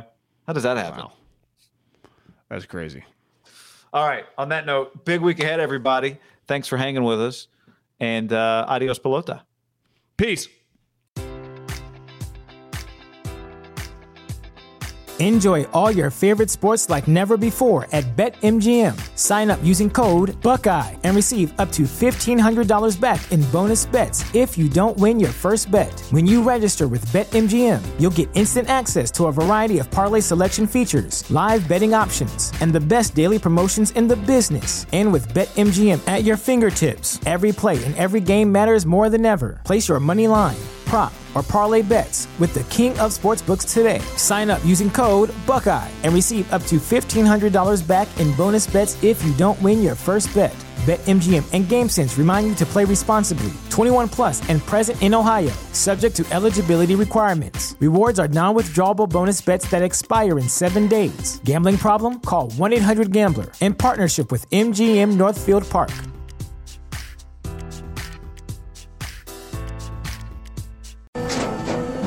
After the end of a good fight, you deserve an ice cold reward.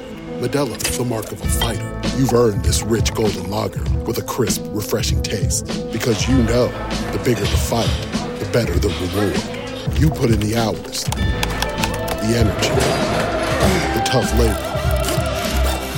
You are a fighter, Modelo is your reward. Modelo, the mark of a fighter. Drink responsibly. Beer imported by Crown Port Chicago, Illinois.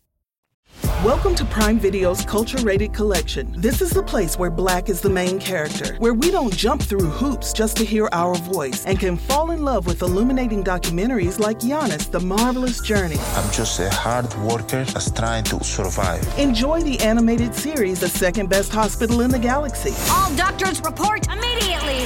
Where we dive into something new like the latest season of Them, The Scare, and the award winning American fiction. Welcome home, baby. Or add to the experience by buying or renting the biopic of a legend, Bob Marley, One Love. I want my music to unify people. And add on channels like Paramount Plus and STARZ to bask in nostalgia with Beverly Hills Cop. This is the cleanest police car I've ever been in in my life. And BMF. You're about to take over the whole nation. Explore Prime Video's culture rated collection and enjoy old school greats and new school hits. Prime Video. Find your happy place. Restrictions apply. See Amazon.com slash Amazon Prime for details. You know how to book flights and hotels. All you're missing is a tool to plan the travel experiences you'll have once you arrive. That's why you need Viator. Book guided tours, activities, excursions, and more in one place to make your trip truly unforgettable. Viator has over 300,000 travel experiences to choose from. Everything from simple tours to extreme adventures and all the niche, interesting stuff in between. So you can plan something that everyone you're traveling with will enjoy. Real traveler reviews give the inside scoop from people who've already been on the experiences you're considering. So you can plan with confidence. Free cancellation helps you plan for the unexpected. And 24 7 customer support means you can travel worry free. Download the Viator app now and use code Viator10 for 10% off your first booking in the app. Find travel experiences for you. Do more with Viator. Support for this podcast and the following message come from Corient. Corient provides wealth management services centered around you. They focus on exceeding your expectations and simplifying your life. Corient has been helping high achievers just like you enjoy their lives more fully, preserve their wealth, and provide for the people, causes, and communities they care about. As one of the largest integrated fee only registered investment advisors in the U.S., Corient has deeply experienced teams in 23 strategic locations. Corient has extensive knowledge spanning the full spectrum of planning investing, lending, and money management disciplines. Leverage Corient's exclusive network of experts to craft custom solutions designed to help you reach your financial goals, no matter how complex they may be. Real wealth requires real solutions. For more information, connect with a wealth advisor today at corient.com. That's C O R I E N T.com. Corient.com. When you need mealtime inspiration, it's worth shopping Kroger, where you'll find over 30,000 mouthwatering choices that excite your inner foodie. And no matter what tasty choice you make, you'll enjoy our everyday low prices, plus extra ways to save, like digital coupons worth over $600 each week. You can also save up to $1 off per gallon at the pump with fuel points. More savings and more inspiring flavors make shopping Kroger worth it every time. Kroger, fresh for everyone. Fuel restrictions apply.